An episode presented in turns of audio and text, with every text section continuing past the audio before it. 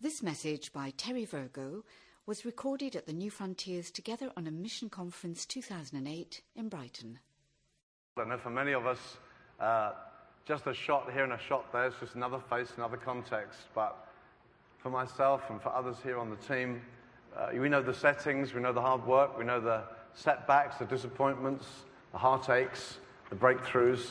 And uh, it's just a tremendous joy to see uh, our friends there and see all that's being done across the nations. We're so grateful to you for the way you've stood with our overseas advances, helped us financially. Many of you have gone, and it's great that many of you have made the long journey to get back to be with us uh, for these days together that are so special. I believe God spoke to me quite pointedly, really. I've been praying for some months about these days together. What should I speak about? And some of you who come regularly to this event will know that I will often speak on a Bible character. Last year, we looked at Joshua together for a couple of nights, the uh, year before Moses. I've been praying about it, wondering about it, and uh, just a few weeks ago now, praying uh, with Wendy, as it happens, uh, about other things, and yet this often in my mind, and suddenly came strongly to mind, almost as though it had been said to me Stephen and Philip. And it was so out of the blue and so unexpected that I actually said to Wendy, Did you just say Stephen and Philip? And uh, she said, No, I didn't. So I said, Well, it's almost like I just heard it Stephen and Philip.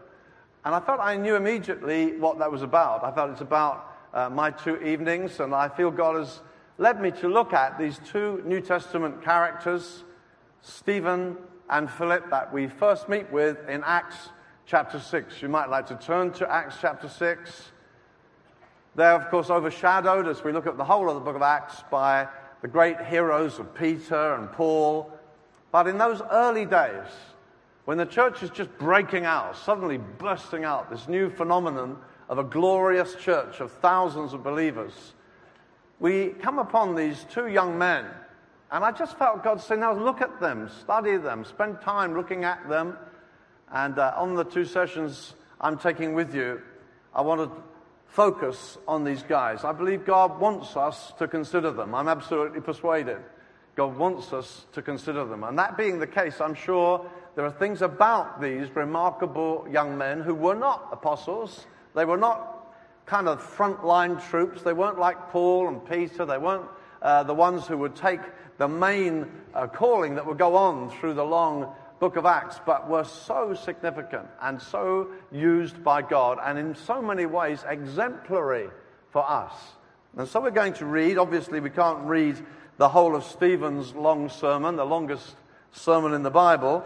I don't want to get caught into that, though I've spent a lot of time looking at it in these last few weeks. But we will pick up at Acts chapter 6 and uh, read through that uh, short chapter and then a little here and there into Acts chapter 7. Okay, so Acts chapter 6, I'm reading from the NASB.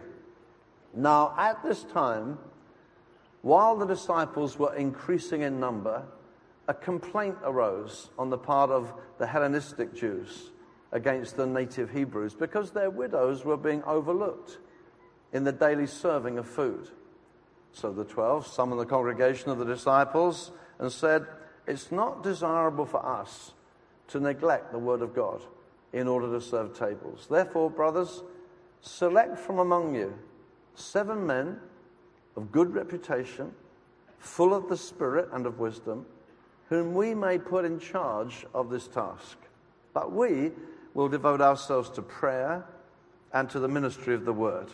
The statement found approval with the whole congregation, and they chose Stephen, a man full of faith and the Holy Spirit and Philip and five others. And these they brought before the apostles. And after praying, they laid their hands on them, and the word of God kept on spreading. And the number of the disciples continued to increase greatly in Jerusalem. And a great many of the priests were becoming obedient to the faith. And Stephen, full of grace and power, was performing great wonders and signs among the people.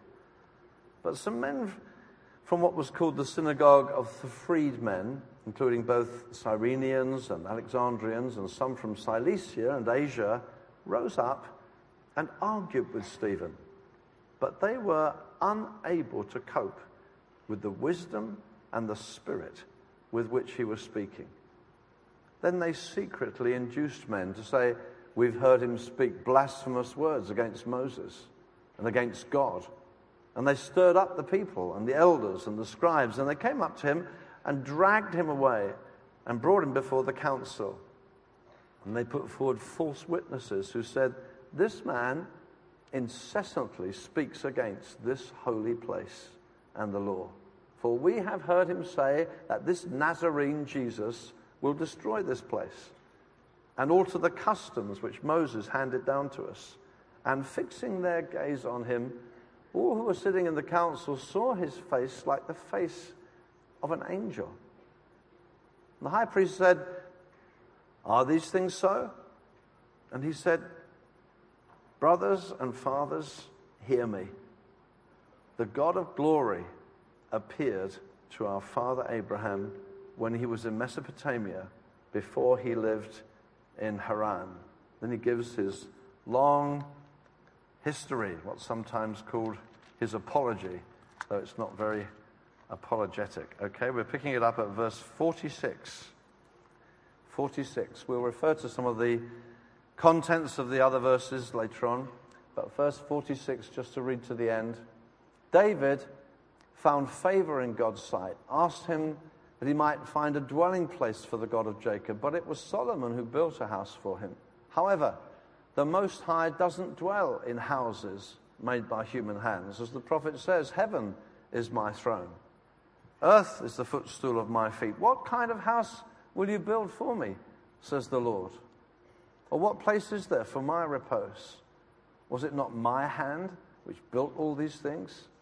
You men who are stiff necked and uncircumcised in heart and ears are always resisting the Holy Spirit. You are doing just as your fathers did. Which one of the prophets did your fathers not persecute? They killed those who had previously announced the coming of the righteous one, whose betrayers and murderers you have now become.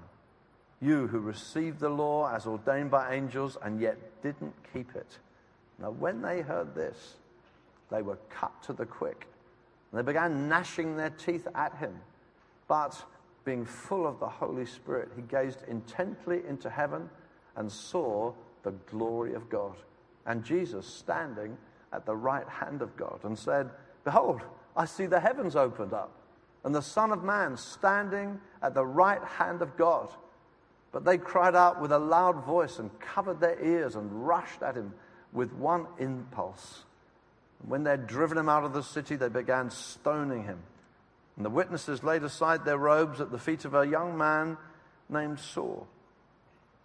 And they went on stoning Stephen as he called on the Lord and said, Lord Jesus, receive my spirit.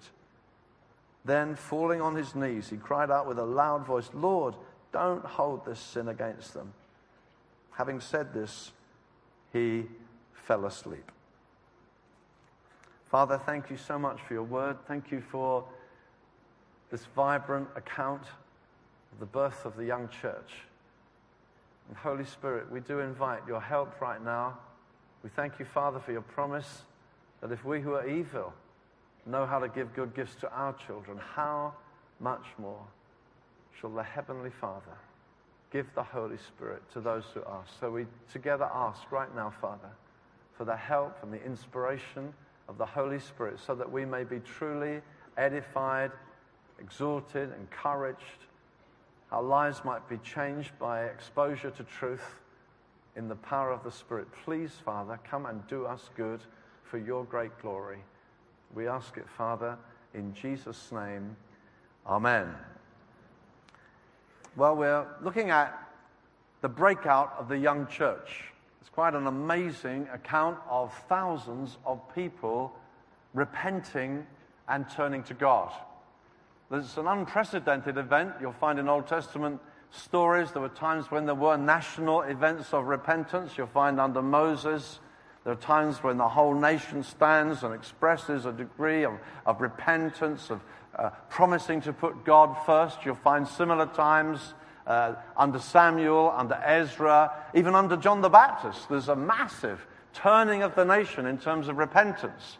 So, yes, there have been times like that before, but never a time when the people, having heard the preaching as they did when Peter preached, uh, first on one occasion, then on another, that some thousands, something like 5,000 people repenting, being baptized, and then being flooded with the Holy Spirit. That never happened when Ezra led the people to repent. That never happened under Moses. For the Spirit of God not to come as it did in Old Testament times, say from Moses to the 70 kind of elite leaders, or even in the time of King Saul, when the prophets knew the Spirit upon certain numbers of them, and Saul was touched by that.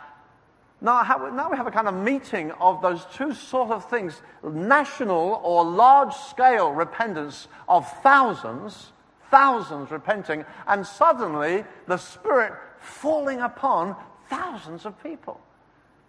Like the Spirit from Moses to the 70, when they all started prophesying, and even the two that didn't come out, yes, they're prophesying in the camp, that outpouring of the Spirit, which you couldn't withstand. God was doing something, but that was a small thing compared with these thousands suddenly invaded by the presence of God.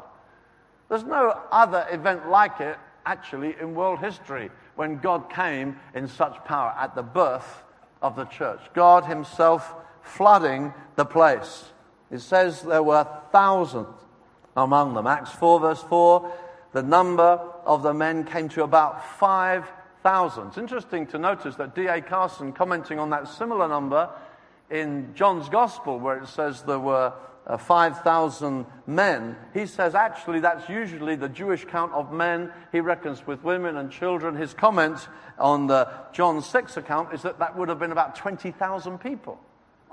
That's how he views the figure 5,000. Yeah, 20,000 probably in all. And so we're talking about a phenomenal outpouring. We find very extravagant statements in some of these verses. Multitudes of men and women were constantly being added to their number. Acts 5:16 multitudes from cities in the vicinity of Jerusalem were coming together bringing their sick and demonized and all were being healed. It's quite hard to imagine this kind of event. Vast numbers of thousands of people, huge crowds flooded with the presence of God, many being healed, daily people being added, and God coming in unprecedented power and filling them. That was how this story starts.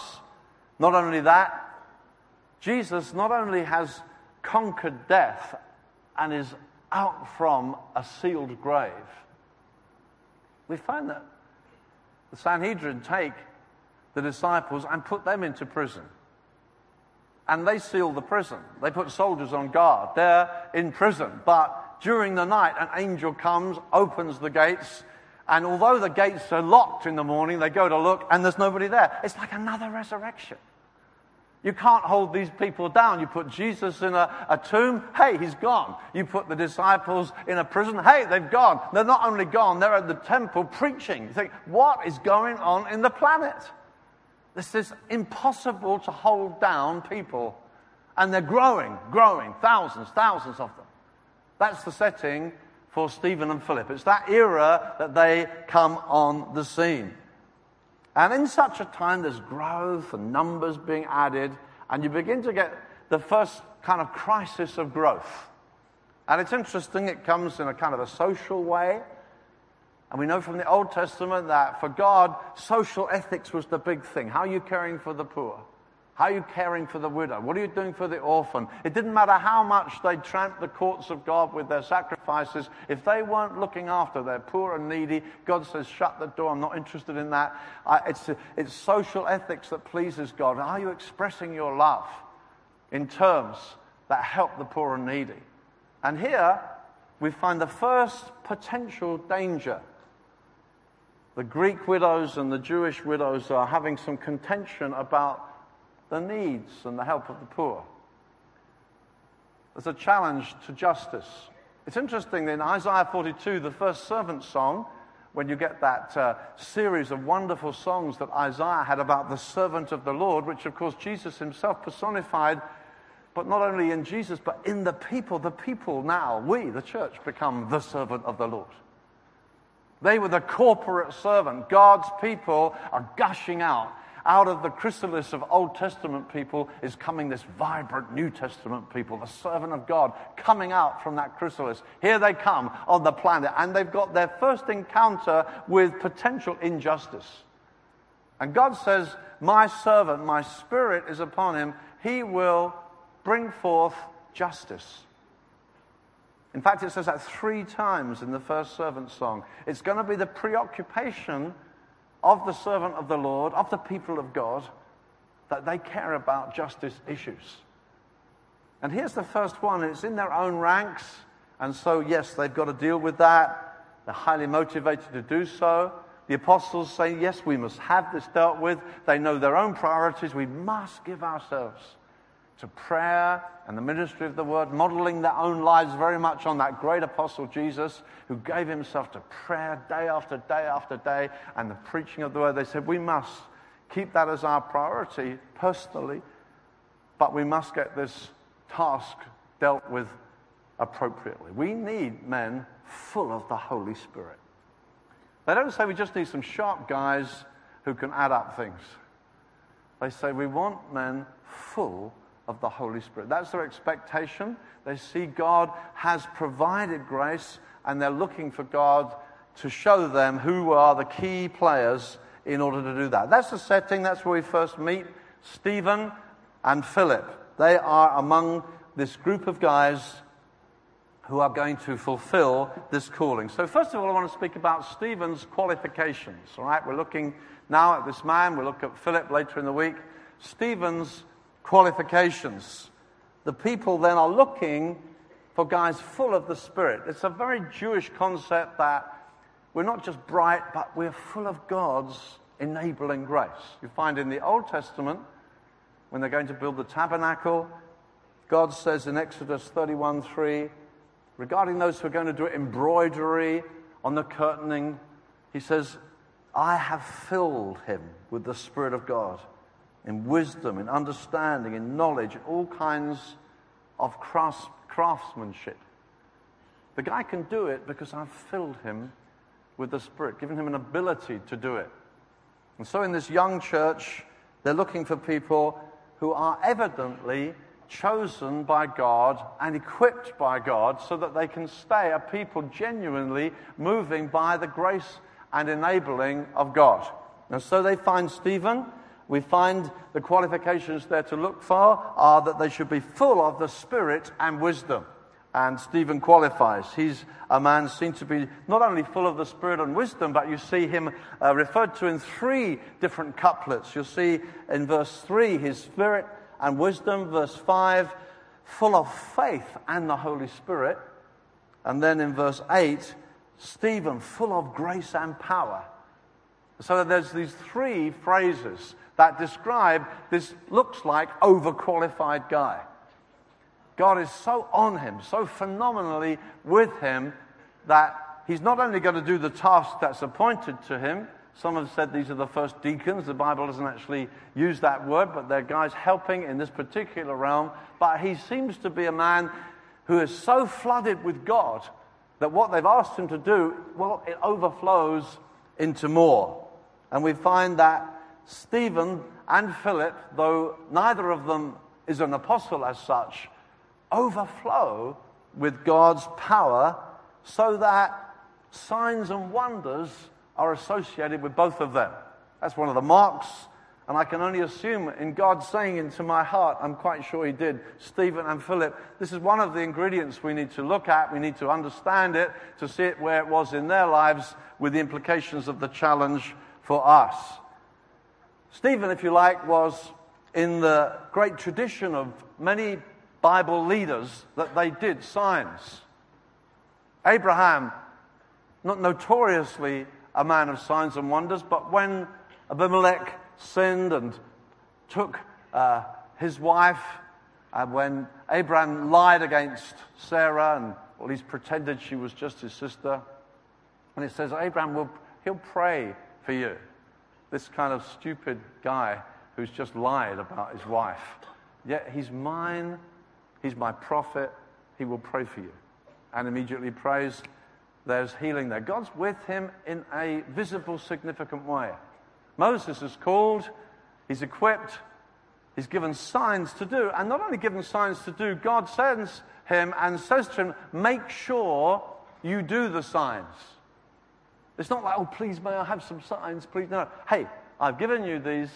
Now make sure you do them. Make sure you use them. It's part of my commissioning. It's part of my enabling. Make sure when you encounter Pharaoh, you do the signs. And so there we find in Abraham, we find in Moses, you find in Joshua, Samuel, David, Elijah. Again and again, these uh, servants of God, again and again, are backed up by supernatural evidences that God is with them. Now, often, tragically, in Old Testament history, the people of God are far from God. There are seasons when they're away from God. There's not much evidence of the supernatural. But when they turn back to God and begin to engage with Him again, you'll find, hey, the Spirit comes upon people, whether it's men like Gideon or Samson. The supernatural kicks in again. It's when people are walking with God in the Bible again and again, God evidences his approval, his having sent them, by granting signs and wonders. It's just part of how it was throughout Old Testament history. Certainly, even Jesus said this look, if you don't believe the words, believe the signs. So, for Jesus himself, he's looking for that authentication. He's arguing it. Here's authentication. Look, I'm doing these signs. Believe them. It's a very clear scriptural perspective. Paul says in Romans 15 18, For I will not venture to speak of anything except what Christ has accomplished through me to bring the Gentiles to obedience by word and deed, by the power of signs and wonders, by the power of the Spirit of God, so that from Jerusalem all the way around to Illyricum, I have fulfilled the gospel of Christ. I've fulfilled it. I've, I've presented it in its fullness with signs and wonders and word and deed. That's the kind of message that he brought. He completed the gospel, he did the whole thing. Now, sometimes people will say, well, there were seasons of activity. Some will say, well, actually, I'm a cessationist. I don't believe that those things continue. That when the Bible era closed, the signs and wonders close. When we have our scriptures, we don't need the supernatural. But I want to argue that that is not how we should be. I believe God wants us to expect that He will do significant things to affirm and confirm His word. It's simply a biblical pattern. I believe it's something that we should seek God for. Some are saying it's not for today. Jesus said, Truly, truly, I say to you, the things I do, you should do also. And greater things you shall do because I'm going to the Father. He is now with the Father. He is the ascended one. He has received all authority in heaven and earth. He has received the Holy Spirit. He said to his apostles, Now go, and the things I did, you do. That was part of his commission. That's part of what he told them to do. And here we find Stephen and Philip not part of the apostolic band, but nevertheless taking that on board. Why not? Taking on board, hey, we have that potential, we have that responsibility. And so that becomes part of Stephen's ministry. Now, I do believe God's speaking to us about this. I believe that it's happening broadly, internationally. I believe it's happening to us as a, a, a sphere of churches that work together. In fact, I would say in recent years, this has escalated beyond what I have known in previous decades.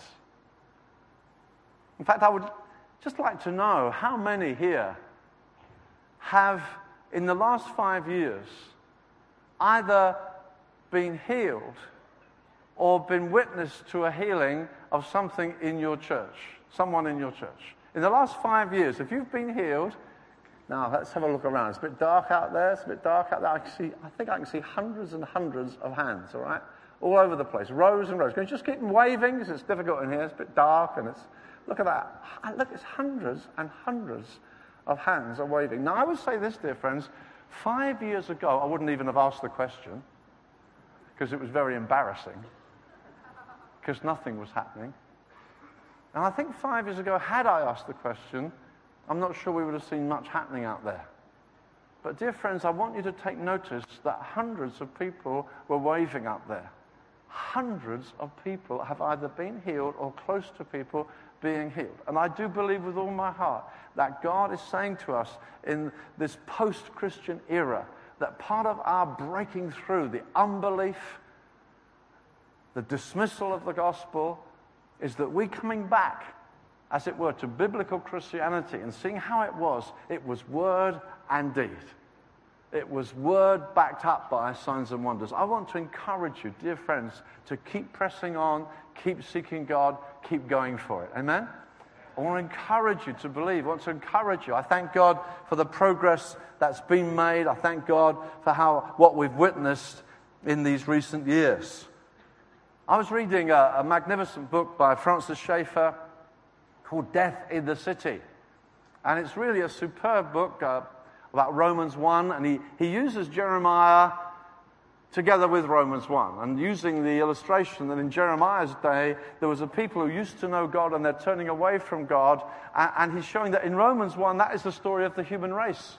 The human race, instead of giving thanks to God, and honoring him turned away from God. And, and Jeremiah, if you like, Romans 1 is just one chapter, but the book of Jeremiah shows the agony of God and the futility of Israel as they turn away, turn away, turn away. It's a really superb insight into Romans 1, particularly and broadened. But at the end of the book, at the end of the book, having argued so strongly for the reality of God the, against the face of people turning away from God, he brings the challenge to us who love the scriptures and says to us, it's no good just arguing for the authority of scripture. We must display and demonstrate that we're part of a supernatural community. And let me just read to you what he says, just a couple of sentences towards the end of the book. We can say, we live in a supernatural world. And yet live as though there were no supernatural in the universe at all. It's not enough merely to say, I'm a Christian, and then in practice to live as if present contact with the supernatural was something far off and strange. Many Christians I know seem to act as though they come in contact with the supernatural just twice. Once when they're justified, and become Christian, and once when they die. The rest of the time, they act as though they were sitting in the materialist chair. Now, he uses that phrase because his last chapter, he uses the kind of image and says, Imagine the whole world was this room and it has two chairs in it. And the materialist is sitting in one chair and the believer sitting in the other chair. And they're having a conversation and they're saying, What does this world consist of? And he says, just puts it in a room. What is this room? And he's saying, We have got to more than argue, we've got to prove through faith and acts of faith and confidence in God that we are not living as materialists in the end. We may be able to argue for justification by faith. We may have joy that we're going one day to be with Jesus, but he says, in between, we can live as though we were atheists. A.W. Tozer says we become pro tem atheists between our new birth and our death. Between that, we don't expect for the supernatural. And so, again, just to quote Schaeffer in finishing this, if you say that the universe has a spiritual dimension and yet you don't live in it, you are acting as though you know less than a pagan. You say, I believe in it, but you don't live in it. You're not pressing through to God say, Lord, demonstrate your presence. Show yourself strong. When you've said, These signs shall accompany, Lord, come on, accompany us, show us. Give us more and more evidence of your being with us. I want to encourage you, dear friends. We'll look at this again briefly when we look at Philip later in the week. But I want to encourage you. We are seeing more happen, more happen, and people are being converted because they're hearing stories. They're understanding, hey, how did God do that? How come I thought you were going to have this big operation? You're not having it anymore. And it's provoking and breaking through. I believe God wants us in that category. Now, notice this about Stephen. He was also full of wisdom. They couldn't cope with, it says in verse 10, the wisdom and the spirit with which he was speaking. Now, that's an interesting thing. Stephen was full of power and of wisdom. Today, if you want to find out about things, you know, you, go to, you can go to the wisdom website or you can go to the power website.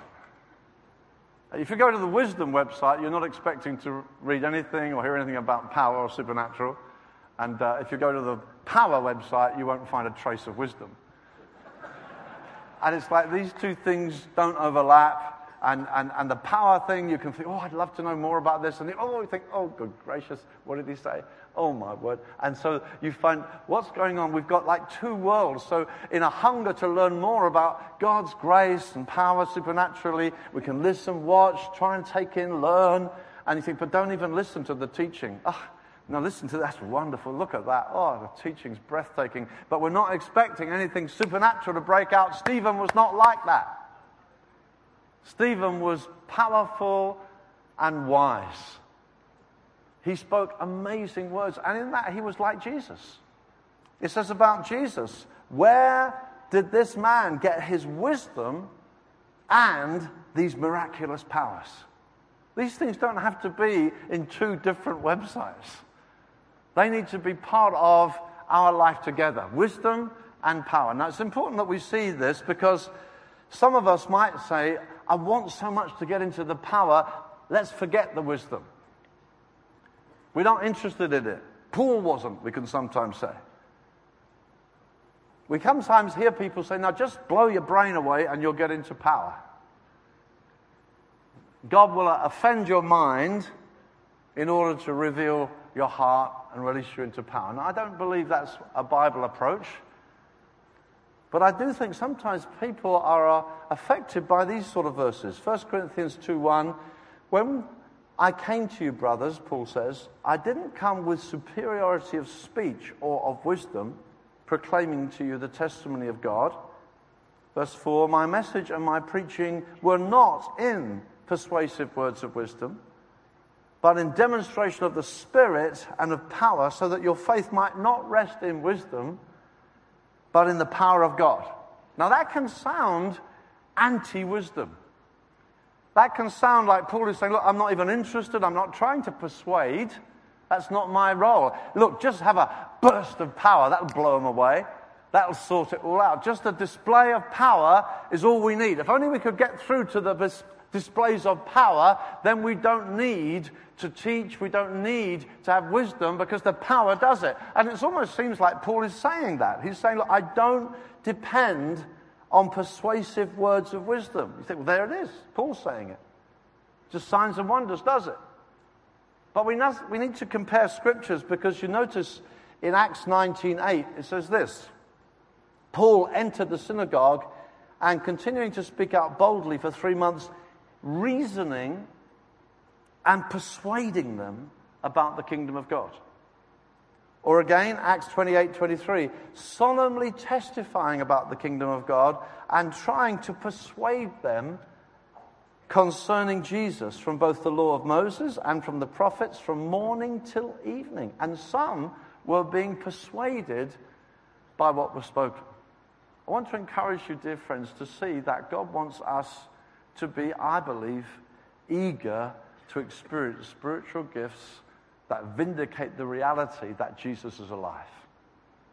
Vindicate the reality he is amongst us, his presence is with us. And that's what happened with Paul, and that's what happened with Stephen. But at the same time, they could not withstand his wisdom. It isn't that he kissed his brains goodbye, he was able, by the grace of God, to speak with such wisdom that it couldn't be withstood. We don't have to divide these things, we need to pull these things together. We need to go after God with all our hearts to combine both of these important views. And to understand, no, Paul often debated. In fact, if you read the book of Romans, it's like an argument all the way. It's like a diatribe. He say, you ask, you say, I say. And it's, it's it, uh, in fact, C.K. Barrett says this it's often easier to follow Paul's arguments if you imagine the apostle face to face with a heckler who makes interjections and receives replies.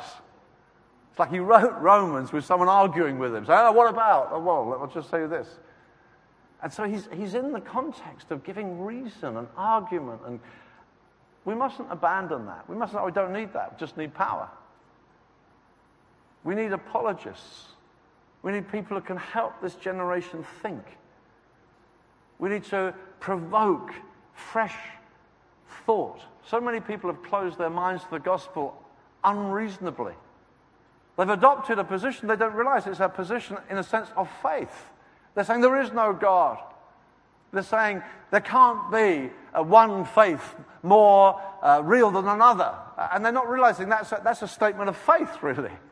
It's not like they've investigated them all and I've come to this conclusion. It's just an emotional reaction. And we need to come to them and challenge them.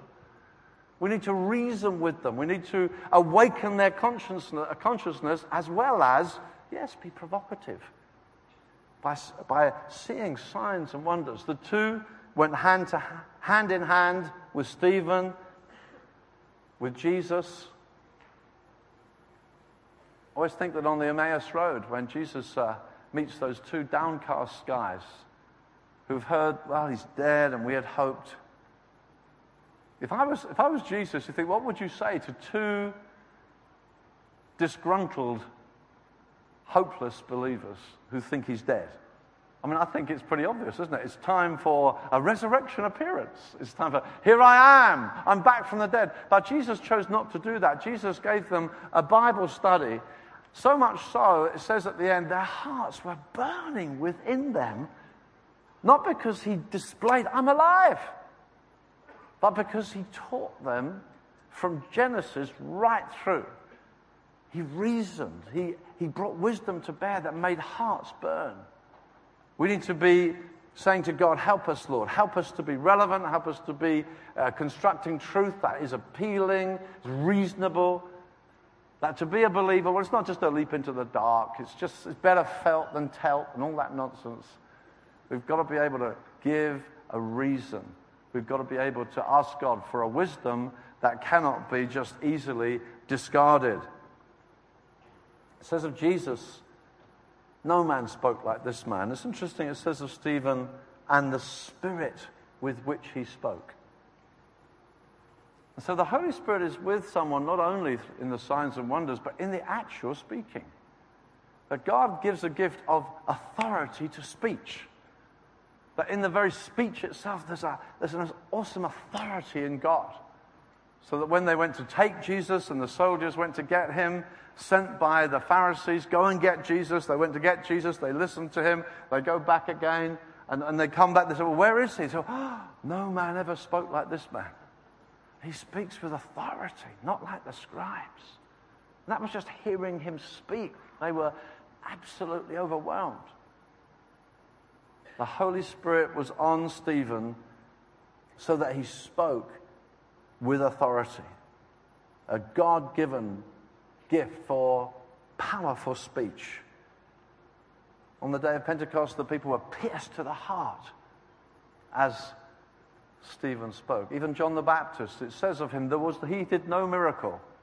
Unusual, like in the margin, unusual. He did no miracle, but his speech was with power. And people were saved in multitudes. God can give power to speech, God can give power and wisdom. We need to ask God to help us, give ourselves, dig into the way people are thinking today, research how people are, and help them get answers to their questions. I've been so thrilled looking at some of the replies to Dawkins, Andrew Wilson's book, man called, I think, Dave Robertson's book, Letters to Dawkins. I mean, just fighting back and I heard the most wonderful testimony of someone saved recently, just seeing through the letters that this guy's written back and challenging Dawkins and saying, hey, what? This is nonsense what you're saying. How can you just throw aside the Christian message? We need to argue.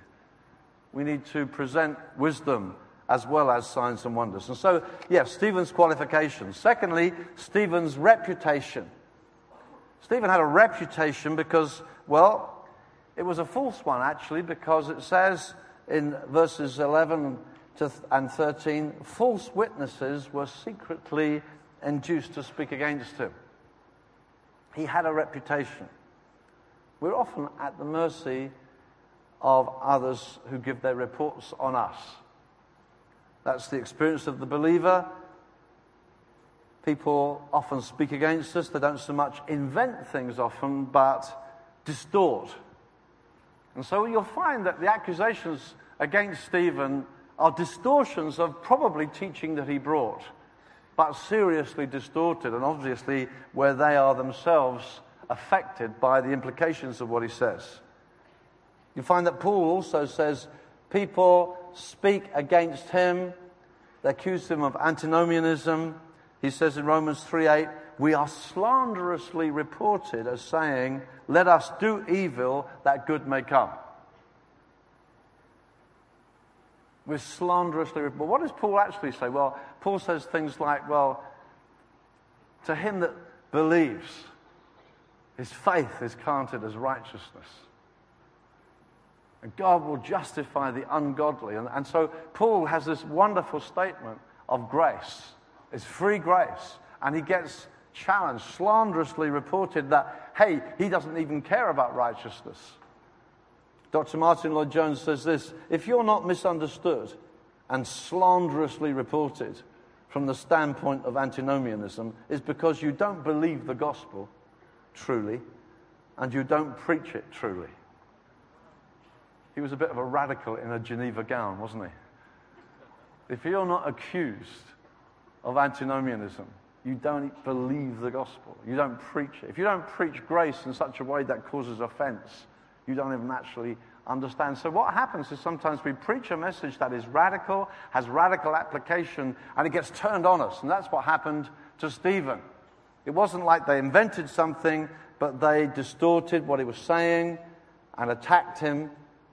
And actually, it was what Stephen said that got him into trouble. It wasn't his healings.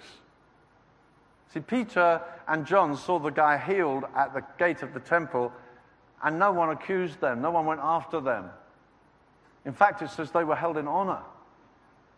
They glorified God because of the great healing that took place. And although the Sanhedrin were upset, they dare not touch them because they were so popular with the people. The signs and the wonders brought popularity, but that's not the whole deal. Stephen had to say some things and it's be what we say that will often bring the offense. People are happy to see signs and wonders, happy to see healing, but unless we're saying some things that cut into the society, cut into the problem, we're not really getting the job done.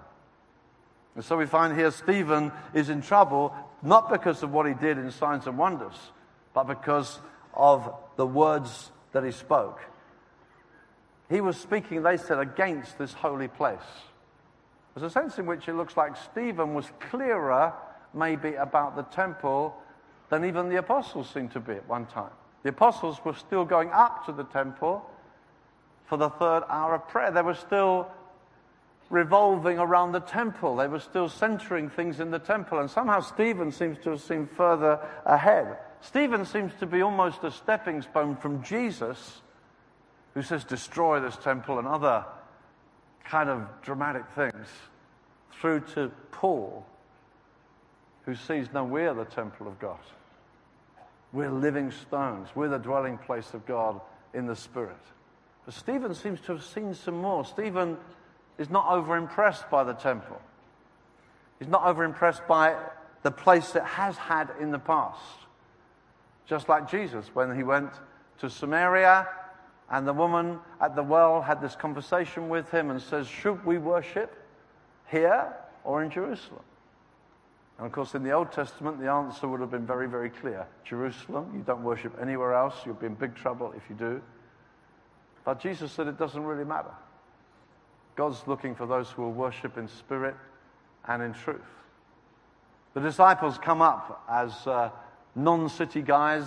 They come from the north, from an agricultural area small town place. They come up to Jerusalem. They say, Wow, look at this temple. They're overwhelmed. And Jesus says, No, listen, not one stone will stand upon another. It's all coming down. It's not relevant anymore. It's obsolete when that curtain gets torn. Jesus has already demonstrated that the temple is obsolete. When Jesus is out on the streets in fact, in a house at one point, they open the, the top of the house and let a, a paralytic come through on his bed, and Jesus looks at him and says, Your sins are forgiven. And the, and the priests are there and say, Hey, hey, wait a minute. You can't do that. Only God can forgive sin. And what they really meant was only the temple provides the way for forgiveness. You come to us, you buy a sheep or a lamb from us, and of course, you use our money. We won't use your money, change it to temple money, and then you buy a lamb from us, and we'll look after your forgiveness. It's, we've, got, we've got this all done, it's with us. And when Jesus comes, he's breaking out. Jesus is saying, Your sins are forgiven. He's completely sidetracked the temple. He, the temple's out in the street. The temple is there. God is accessible without having coming through the Pharisee system, this locked up God that's behind temple walls and behind their power and behind their money changing trickery that's taking their money, change it to temple money, the thing that infuriated Jesus. And they say, You can't do that. Only God can forgive sin. In other words, only we, with our system, the temple. He says, Well, so that you may know the Son of Man has power to forgive sin. Get up. What's harder to say? Your sins are forgiven? Or rise and walk? Rise and walk. And you get this amazing thing. This guy is immediately healed. The kingdom's breaking out. Jesus is breaking outside of the temple. The temple, this building, is no longer the significant center. This building is no longer what it used to be. Now Jesus has come. Jesus says, Destroy this temple. I am the temple. Something greater than the temple is here. Jesus is leading them into the new covenant people, a people that don't depend on a special building, a special location, a special services, but a new relationship with God Himself through the Lamb that was slain. And so here we find, yeah, Stephen is in trouble. Stephen has said things that are being interpreted as hostile against this holy place, against our uniqueness. And in doing that, as false witnesses, they managed to stir up the people. Already the Sanhedrin are unhappy with Peter and James and John, but the people hold them in high honor. And so now they're going to stir the people against Stephen. The way they do it is to tell lies, overstate. And so Stephen goes through this experience, and Stephen was controversial. He was vulnerable. He didn't play safe. I believe God will give to us more and more opportunity to be bold and clear with the gospel. The things that we want to say positively will always have a negative kickback. And you'll find people are accused of the negatives that you didn't even want to highlight. You wanted to say the positive, but the negative is what will dig into you. And we find ourselves pulled into situations sometimes that will be very costly, as we're going to see for Stephen here. So, first of all, we've seen his qualifications, then we've seen his reputation, this godly, beautiful man, full of grace, full of wisdom. He's on a situation where it's distorted and ugly and hostile. The third thing I want to talk about is Stephen's exhortation. Stephen's exhortation starts so gracious and respectful. He begins to speak to the people, men and brothers, brothers and fathers, actually, probably referring to, yeah, his blood brothers and the Sanhedrin, the spiritual fathers. He speaks really respectfully. He's not speaking as some kind of radical who's walked away. He's saying, Brothers, I'm, I'm part of you. Fathers, I've respected you. He's making an appeal. It's a, it's a very gracious appeal at the beginning.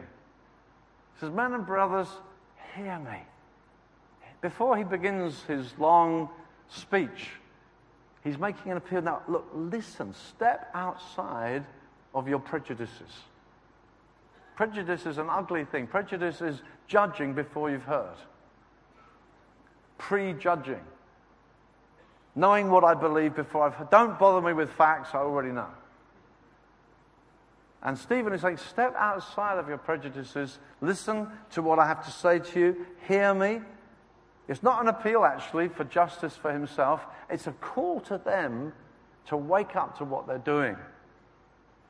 Return to the roots of their faith. A true radical is never afraid of history. I believe a true radical wants to get back to the root. He wants to say, listen, Abraham, he met with God away from this temple. God met with Moses away from this place, this place that you have made so special, so unique, this holy land. He says, No, listen, when God met with Moses out in the desert, he said, Take your sandals off. This is holy ground. It's holy because God is there. People talk today about the Holy Land. It's not Holy Land. Mount Sinai was the holy mountain. You weren't even allowed to touch it. It was holy while God was there. It's just an ordinary mountain now. It's where God is. And Stephen is touching on some very, very kind of treasured ideas. No, this is holy land. This is very important. This is very special. No, no, no, it's not actually. And in saying the positive, there's the negative kickback. But he's beginning to say to them, listen, God spoke to Abraham when he was in Mesopotamia. He spoke to Joseph when he was in Egypt. He spoke to Moses when he was in Sinai. He's saying, listen, God is a God of the living. God is God uh, not locked into a particular location. He's wanted to break them out of their preconceived concepts. He begins to appeal to them. He's beginning to try and make them think properly. And listen, he's not going to go away. He's not going to say, Well, I'll plague on you or I'll walk away. There were people in Stephen's day, the Essenes, the Qumran sect, who realized that Israel was getting very distorted and just withdrew. Stephen is refusing to withdraw. He's right there in the center saying, Come on, guys, come back to what you ought to be. Let the church be what she should be. Let's come back to biblical truth. Let's, let's not just walk away. Let's say, no, no, brothers, fathers, we're part of you. Come on back to what the Bible says. Come back to the authentic. Come back to your true roots. Come back to Abraham. That's what he's saying to them. And then he begins to say to them, You've had a pattern of doing this. And so he illustrates from Joseph, first of all. God raised up Joseph. God gave him a vision, a dream. But it says in Verse 10 of chapter 7 the brothers were jealous of Joseph. It's beginning to suggest a pattern that these people who jealously have crucified Jesus, hey, you've got a history. Once upon a time, this happened before. Joseph was raised up. You jealously dealt with him as a nation. Moses, he says in verse 35, you disown, saying, Who made you a ruler and a judge over us? The one that God had sent to be ruler and deliverer. Our fathers repudiated him. So he says, as a nation, you turned your back on Joseph, you turned your back on Moses, you've had this in your style. And now, he says, verse 51, you are doing just as your fathers did. And Stephen himself turns out to be not the guy who's out, but he's the authentic, he's a, a true child of the prophets as they begin to turn against him. And so Stephen himself is the authentic one as they're accusing him of being out of step against God, blaspheming. No, no, he is being true to God. That's what he's bringing home to them, challenging them. And then, fourthly, Stephen's revelation. He saw the heavens open. The Bible speaks of that two or three times. You see Ezekiel, he says, I saw the heavens open. I saw visions of God. John on the Isle of Patmos saw the heavens open, saw a throne in the heavens. Amazing privilege given to a handful of Bible characters. But here we get this beautiful Trinitarian verse in verse 55. He says, Filled with the Holy Spirit, he saw the glory of God and Jesus standing at the right hand of God. This is happening as the crowd is getting uglier and more and more furious. And Stephen standing before them, it says, with a face like an angel, this guy arguing, presenting the reality of their history, given this longest uh, dealing of a speech in the book of Acts, as Luke obviously feels it's a magnificent presentation of the truth and the reality, he suddenly sees into glory. He sees the heavens opened. And not only that, he starts talking in terms of the Son of Man. Now, Stephen's the only other New Testament, the only New Testament character apart from Jesus who uses the phrase Son of Man in describing Jesus. Jesus' favorite phrase for himself. Often talks about the Son of Man, kind of enigmatic, really. It's almost like I, he says, Son of Man instead. The Son of Man came not to be served, but to serve. Son of Man this, the Son of Man that. It's fairly, I'm sure, enigmatic when Jesus kept using this phrase, but the one place in the Old Testament where this Son of Man figure was famously referred to was in Daniel and chapter 7. And in Daniel chapter 7, you see Daniel sees the heavens open. He says, I saw the Son of Man approaching the Ancient of Days and receiving a kingdom. That, that's a famous Old Testament passage speaking about this majestic one who would come, a man in heavens, a son of man, a man seen in heaven approaching God in all his glory and majesty and might and power. It's a phenomenal passage in Daniel 7. Daniel's seen this in advance. There'll come a day when a man, a son of man, will approach the throne of heaven and receive a kingdom. And Stephen is in this situation, and they're arguing for God in this building, and he's seeing Jesus at the right hand of God.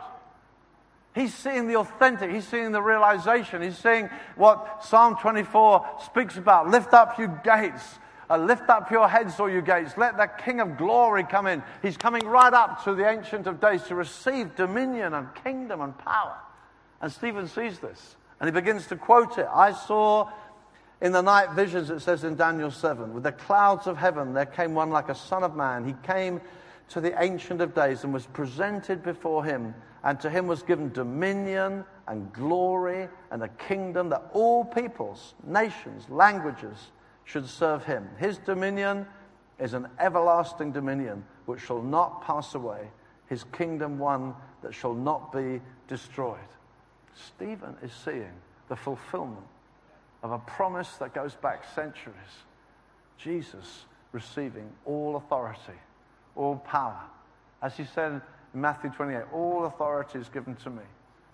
As Paul later argues in Ephesians, he's been not only raised from the dead, but taken to a position above every name and given authority. He's presented. And Stephen is seeing this in the Spirit. He's getting this revelation. He's in the reality of it. He said, well, that means, of course, he'll, he'll live then, he'll be saved. He's seeing the true king. No, no, he's seeing this just before he's going to be stoned to death.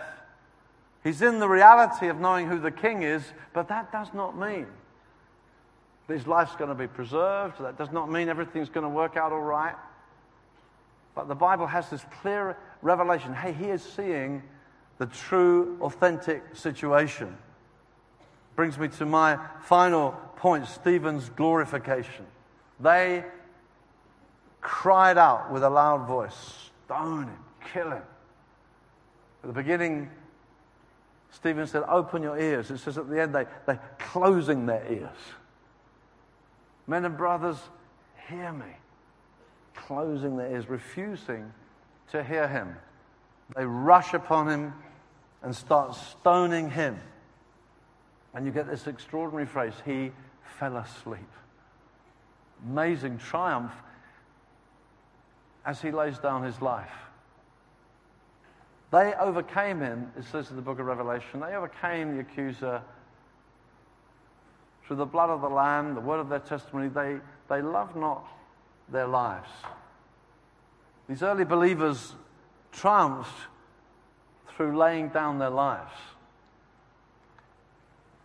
Dear friends, as we, as we press on in global mission, we've got to look at this, we've got to be aware of this, we've got to see the reality that more and more there's harshness, there's conflict, more and more to realize that we're on the edge sometimes of huge danger.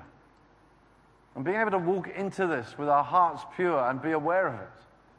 Realizing that last year in Turkey, people were martyred for their faith and they were doing outreach evangelism that our guys have been doing within days of them doing it, we hear this terrible thing they were killed. Our friends in Pakistan are now going to meetings with police protection. Robin and Kerala, just a few weeks ago, their meeting broken into, things smashed up. We're on the edges of things in places like Zim and Kenya. Real danger. Real danger. We face the huge challenges of the life in which we're being called to live. God has called us to live at a time of huge upheaval, huge challenges. And here we find in Stephen not just a man of power and signs and wisdom, but a man who's seen issues so clearly that he's not counting his life dear. Saul, who's looking on, is going to express it later. Say, I don't count my life dear to me that I might fulfill the ministry. Sometimes we might say, well, I must save my life to fulfill my ministry. And Paul says, No, I don't count my life dear that I might fulfill my ministry. For Stephen, famous first Christian martyr, he laid down his life. His life was snatched from him. He said, Well, where was God? Why didn't God save him? Well, the purposes of God are wrapped up in this man's obedience. The purposes of God, we find Saul is Im- immediately impacted.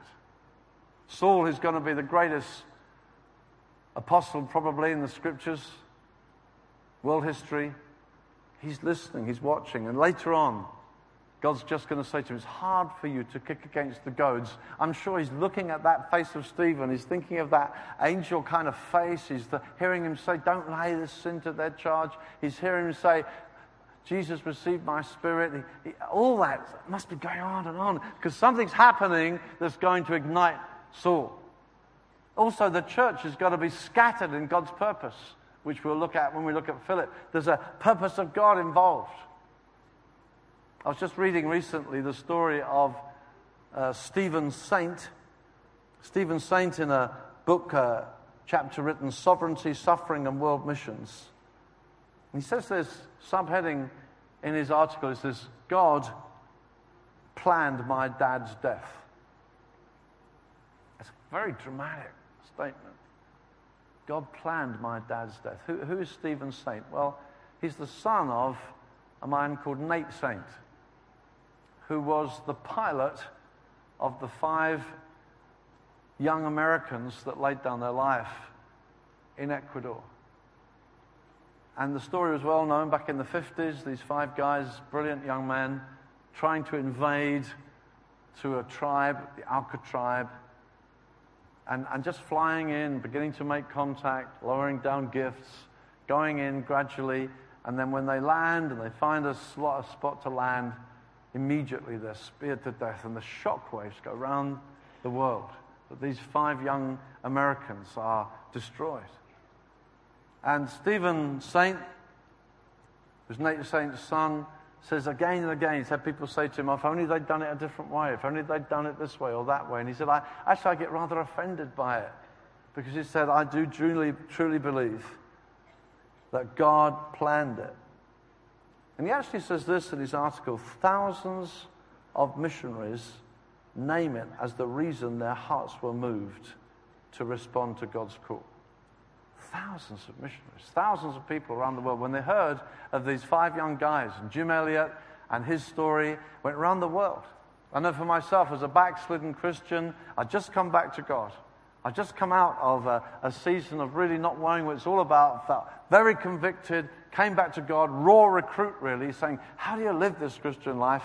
And someone gave me the book, Jungle Pilot, Nate Saint's story. And I read that book, and this young man, he's so attractive and bright and interesting and fascinating and lays down his life. It just so got to me, so powerfully affected me and turned me round. It was a very big instrument in turning my life round, this guy's testimony. Then someone passed me the Jim Elliot book, and, and, and you think, wow, these young men, what experience got hold of me, turned me. And here he's saying, thousands of missionaries on the back of it. God is sovereign when it's hard for us to understand. God is sovereign when events take place when you think, well, if He's the Lord, if all authority and dominion is given to Him, if He's reigning, why didn't He stop this? And Stephen's saying, No, I, I believe God's got a big plan and he knows exactly what he's doing. He's ruling and reigning and working out his plan. And we find that, yes, whereas the council of Gamaliel had quietened things down and persecution looked as though maybe, well, we'll just wait and see how this goes. No, Stephen stirred it up again. There was a great turmoil, and it says they've scattered after Stephen's death. And God's purpose begins to work as the gospel gets scattered everywhere. God working out his plan. So here we see Stephen here tonight. I want to just commend him to you as I believe God would have us think about him. Once again, just to remind you, he was a man full of the Spirit. Full of the Spirit, looking for God to vindicate his own name through signs and wonders and supernatural things. Dear friends, let's keep pressing in to believe God for evidences of his presence. That Jesus in Luke, as we were hearing earlier, Acts following on, starts the beginning of Acts, Luke says, The former treatise I wrote to you of all that Jesus began to do and teach. Implication now I'm going to write to you about what he continued to do and teach. Jesus wants us to be doing things in his name as well as teaching. Doing and teaching. Here's the model we see in Stephen full of power, yes, but also full of wisdom. God, help us to pull together what people seem so willing to divide, separate. Say, no, by the grace of God, I want us to be wise. I want us to be give a good reason, be good workmen. Not ashamed, correctly handling the word of truth. Not blowing away doctrine in order to get power, but saying, no, no, we want to see these things together. Amen? So this is a value. It's a huge value for us. We might be able to, yes, win brothers who say, no, these things don't happen anymore. That all finished. No, no, I believe they're for today. We can argue it biblically, and we want not only to convince and encourage our brothers, but also to impact a world that says, no, it's all nonsense.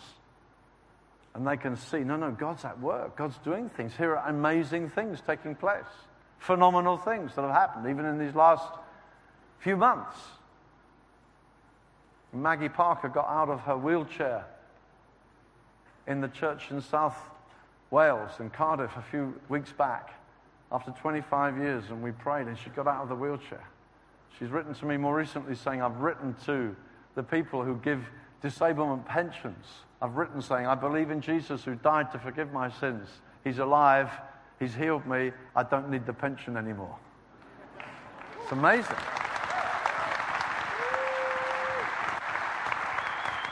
And you know, in your churches all over, I hear stories coming in from all over.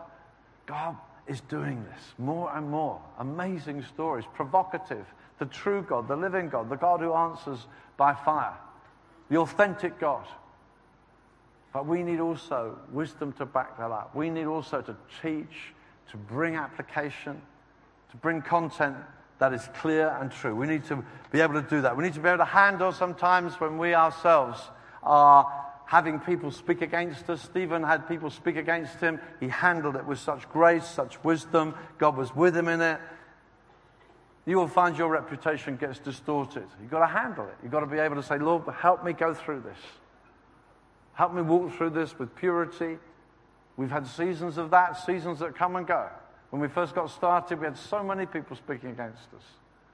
It's almost like a season that seemed to fade. Who knows when it comes again?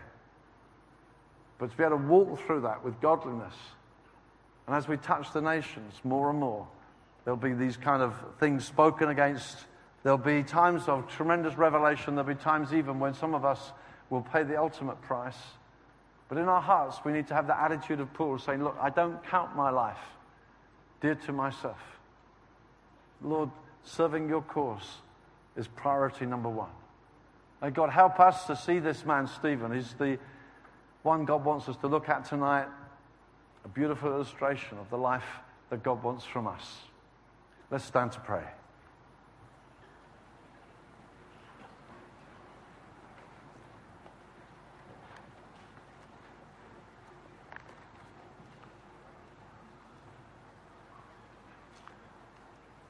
I'd like the band to come up. We just sing before we finish here. Let's just draw near to God. Let's realize as we're praying here, Stephen was a guy asked to help.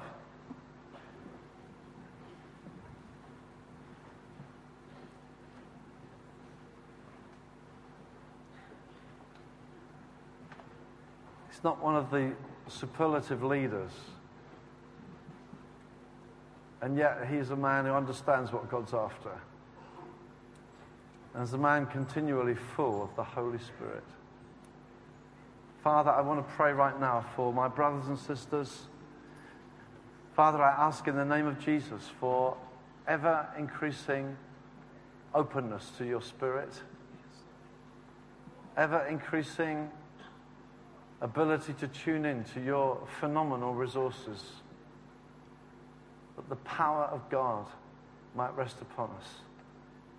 That, Lord Jesus, we might have the courage to do exploits in your name, that we may not back off.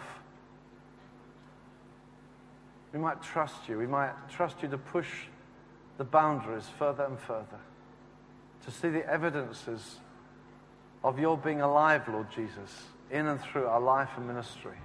Not being content only to speak words, but to expect you, God.